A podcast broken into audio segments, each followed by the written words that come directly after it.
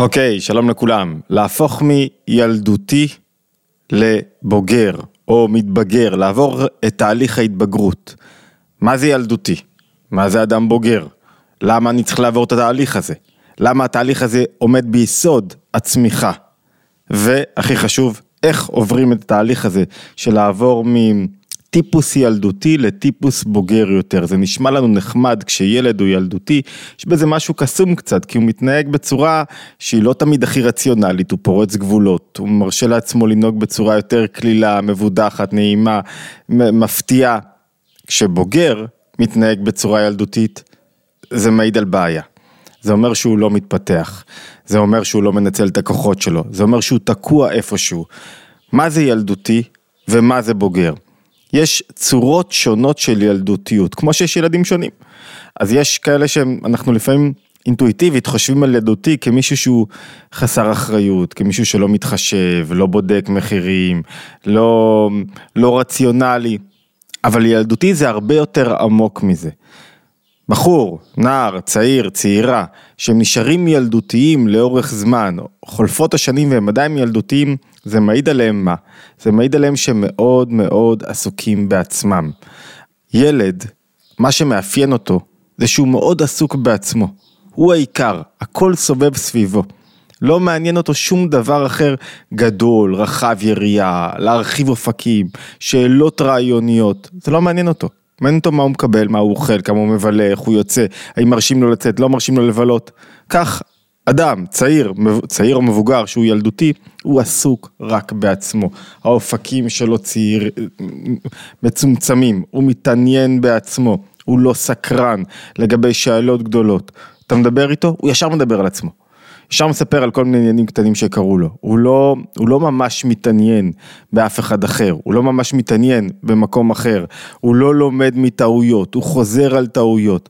יש מופעים שונים של ילדותיות, ומאחורי כולם עומדת הנקודה של אדם ילדותי, או צעיר, מבוגר ילדותי, הוא אדם שנשלט על ידי הרגשות שלו, על ידי רגשות שממש אוחזים בו בעוצמה. כשמישהו מתפרץ, בק... מתפרץ בכעס, בכעס, מה אנחנו אומרים? הוא ילדותי. למה? כי, כי הוא לא מצליח להחלי, לה, להגביר את כוח השכל על הרגשות. כשמישהו עכשיו נכנס לאוף, למה דווקא פגעו בי, מה אמרו לי כשהוא קורבן, מה אנחנו אומרים? הוא ילדותי, כי הוא לא מצליח להתגבר על הסיטואציה, הוא לא מצליח להתגבר על שליטת הרגשות בו. זאת אומרת, לעבור ממצב ילדותי למצב בגרותי, בגרות, בוגר, בקטע טוב, לא בקטע לא טוב, בקטע מאוד חיובי, זה מצב שבו אני עובר משליטת הרגשות עליי, הרגשות, הרצונות שלי, התאוות שלי, הקטנים, הנמוכים, ששולטים בי, למצב שבו השכל, ההבנות, השאלות הגבוהות יותר, מכווינים את, דרכי. אדם ילדותי גם יותר ייהנה מדברים קטנים, תוכן יאיים עליו. שאלות גדולות, רעיוניות, הבנה של דברים, הבנה סבוכה, סקרנות, לשאול שאלות, יאיימו עליו. הוא לא ירצה אותם, כי הם יפריעו לו להיות עסוק בעצמו ובתוך עצמו. וכמובן, יש עוצמות שונות של ילדותיות. כולנו לפעמים ילדותיים, כולנו לפעמים מרוכזים בעצמנו, כולנו לפעמים עסוקים באני עצמי וברגשות שלנו. השאלה היא מה המינון. כמה אני מצליח במהלך היום לעבור ממוד ילדותי למוד בוגר יותר. יכול להיות אדם בן 75 והוא ילדותי, כי הוא מתנהג כמו ילד. כי הוא עסוק רק בעצמו, כי הוא לא מקשיב לאף אחד. כי מה שמעניין אותו זה רק מה הוא קיבל ומה הוא לא קיבל, והוא ילד מגודל. הוא נעלב מהר, והוא כועס מהר, ו... ויש לו תחושת צדק מאוד עוצמתית. תחושת צדק עוצמתית, קשה לו, ילד, קשה לו להתפשר. הוא רוצה משהו, הוא רוצה אותו, קשה, קשה לו להבין את רעיון הפשרה, רעיון הנסיגה לאחור, רעיון הקבלה. קשה לו עם זה, לפעמים אין לו ברירה, אז הוא מוכרח, הוא הולך לאחור. אבל קשה לו רגע, הוא רוצה, מגיע לי, כש, כשלוחצים לו על נקודת הצדק זה משגע אותו.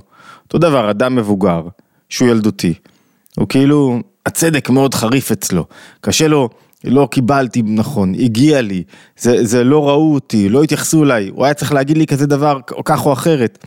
ההתנהגות עוברת לפסים הרבה פעמים לא רציונליים, בעיניו ההתנהגות הזאת מאוד רציונלית, אבל היא לא רציונלית במובן שהיא לא נשענת על הבנה רחבה של הסיטואציה, של ההתמודדות, של מה שהאדם האחר עובר, הוא רואה רק את עצמו. ולכן אין לו אמפתיה לזולת. כשאין לו אמפתיה הוא לא באמת מבין את הזולת, לא מבין מה הוא עובר. הוא כאילו יכול להיות הכי נחמד בעולם, הכי מפנק, ולכאורה מתעניין, אבל הוא לא באמת מתעניין. זה לא באמת מעסיק אותו. זאת אומרת, יש מישהו ילדותי ומתחפש לבוגר, ועדיין נשאר ילדותי. ובוגר לעומת זאת זה אדם שלא נשלט על הרגשות שלו, זה state of mind. אמרנו, כולם יכולים להיות לפרקים ילדותיים ולפרקים בוגרים, והמטרה היא לעבור יותר ממצב ילדותי למצב בוגר.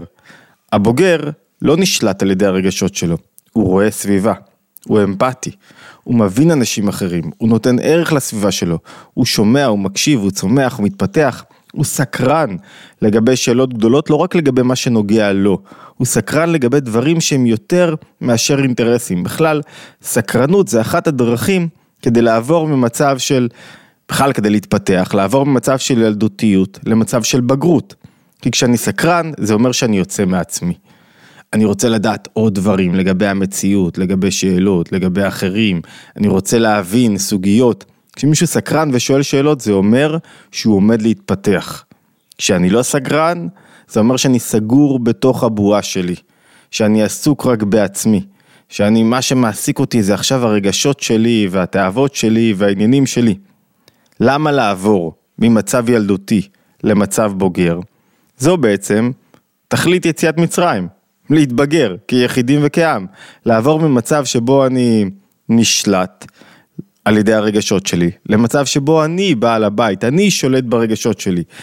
זה לא תמיד נעים, מה לא נעים בלעבור מילדותי למבוגר? ילדותי מקבל את כל התשומת לב, כולם מתייחסים אליו כי הוא ילד, אז ילד מתייחסים אליו, עוזרים לו, מפנקים אותו, שואלים אותו מה הוא צריך, מבוגר צריך לקחת אחריות, צריך לקחת אחריות ולקיחת אחריות זה אף פעם לא כיף, למה? כי זה מחזיר את הכדור לידיים שלי ודורש מאמץ, זה כיף, אחרי זמן, אחרי שאני לוקח את האחריות אני מרגיש עצמאי, כיף גדול, אבל בשלב הראשון אני לא רוצה לקחת את האחריות, אני לא רוצה לוותר על דברים, אני לא רוצה להיות לא מרוכז רק בעצמי, אני לא רוצה להיות אמפתי לסביבה, לא רוצה להבין אותך או אותך, אני רוצה להבין רק את עצמי, לא רוצה להבין דברים שהם, אני רוצה להיות צודק, לא רוצה לראות אולי יש עוד מורכבות בחיים ועוד צבעים. וכשמישהו אה, לא מתבגר, הוא לא עובר את תהליך יציאת מצרים וצמיחה, והוא פחות ממצה, ממצה את חייו, פחות מבין, פחות מגלה כוחות, פחות מתפתח, פחות צומח, יהיה לו יותר קשה באינטראקציות, כי כל האינטראקציות שלו יהיו מבוססות על קח אה, תן, אינטרסים כאלה ואחרים. יהיה לו קשה באמת להיות אמפתי לזולת.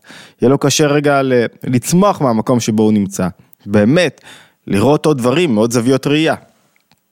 איך מתבגרים? בואו נעבור בקצרה על תהליך ההתבגרות. תהליך ההתבגרות מורכב משלושה או ארבעה מרכיבים. המרכיב הראשון נקרא עקרות. עקרות זה מצב שבו לא מעניין אותי שום דבר חוץ מעצמי. אני עקר. עקר זאת אומרת שהמוח, השכל, ההתבוננות שלי לא מולידה בי רגשות שיעוררו אותי לצאת קצת מעצמי, רגשות חיוביים. ולכן אני עקר מבחינה רגשית. אני מתרגש רק ממה שנוגע אליי. חשוב לי רק מה אמרו לי, איך עשו לי, איך דיברו אליי, איך זה, הצלחתי, לא הצלחתי, הכל סביבי, הכל סביבי, לא יכול לשמוע שום דבר אחר. זה שלב מאוד אטום, שלב העקרות. משלב העקרות עוברים לשלב העיבור. ארבעת השלבים הם עקרות, עיבור, יניקה ומוחין, זה נקרא. שלב העיבור הוא השלב שבו אני משהו מתעורר בי.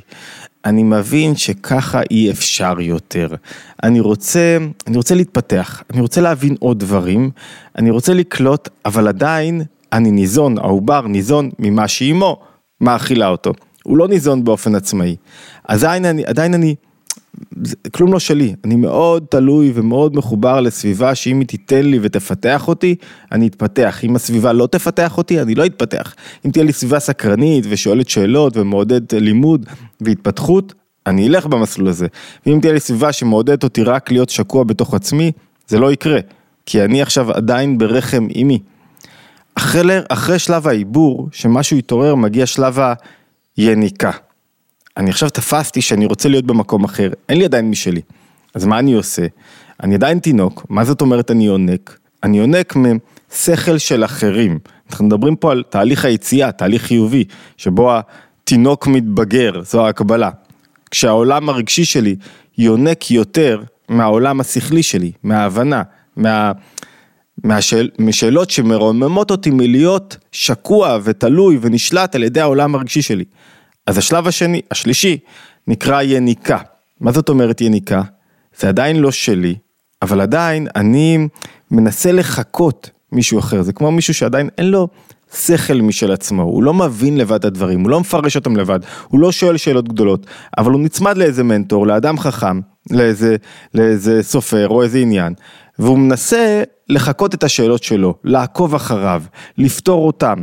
זה מעורר אותו להבין יותר, זה מעורר אותו, זה כמו מישהו שבתחילת הדרך שלו בלימוד, מעתיק דברים וכותב אותם לעצמו, וחלק מההתפתחות שלו הוא בשלב היניקה, הוא יונק מכוחות שכליים שהם לא שלו, מאנשים חכמים שיש להם מה להגיד, הוא יונק דברים שהם לא שלו, כדי שהוא בעצמו יוכל לגדול. אני זוכר בתחילת הדרך לפני 17 שנה, 15 שנה, כדי להבין רעיונות בספרות, קבלה והחסידות, אז, אז כל דבר רשמתי וחזרתי עליהם, והם היו צריכים כדי, כדי להוריד אותם למטה, רשמתי מאוד זווית ומאוד זווית, אין דרך להתפתח אם אתה לא מוציא דף ועט, ומתחיל לעבוד ברצינות על הדברים. זה עדיין לא שלך, כלום לא שלך. לא, אין לך חשיבה עצמאית, אין לך בגרות, אין לך עדיין שליטת השכל על הרגשות, אבל יש פה כיוון של התפתחות מאוד גדול שהוא לא שלך, אבל זה נראה שהולך בכיוון החיובי. אמרנו, עקרות, אין כלום. האדם אטום, שקוע בעצמו, הולך תדבר איתו. המחיר שהוא ישלם זה על רגשות לא רצויים, שליליים, שהוא ישלם כי, כי הוא יישלט על ידי הרגשות שלו, פתאום דיכאון, פתאום כעס, פתאום חרדה. אחרי זה אדם שיש בו עיבור, עיבור נולד משהו.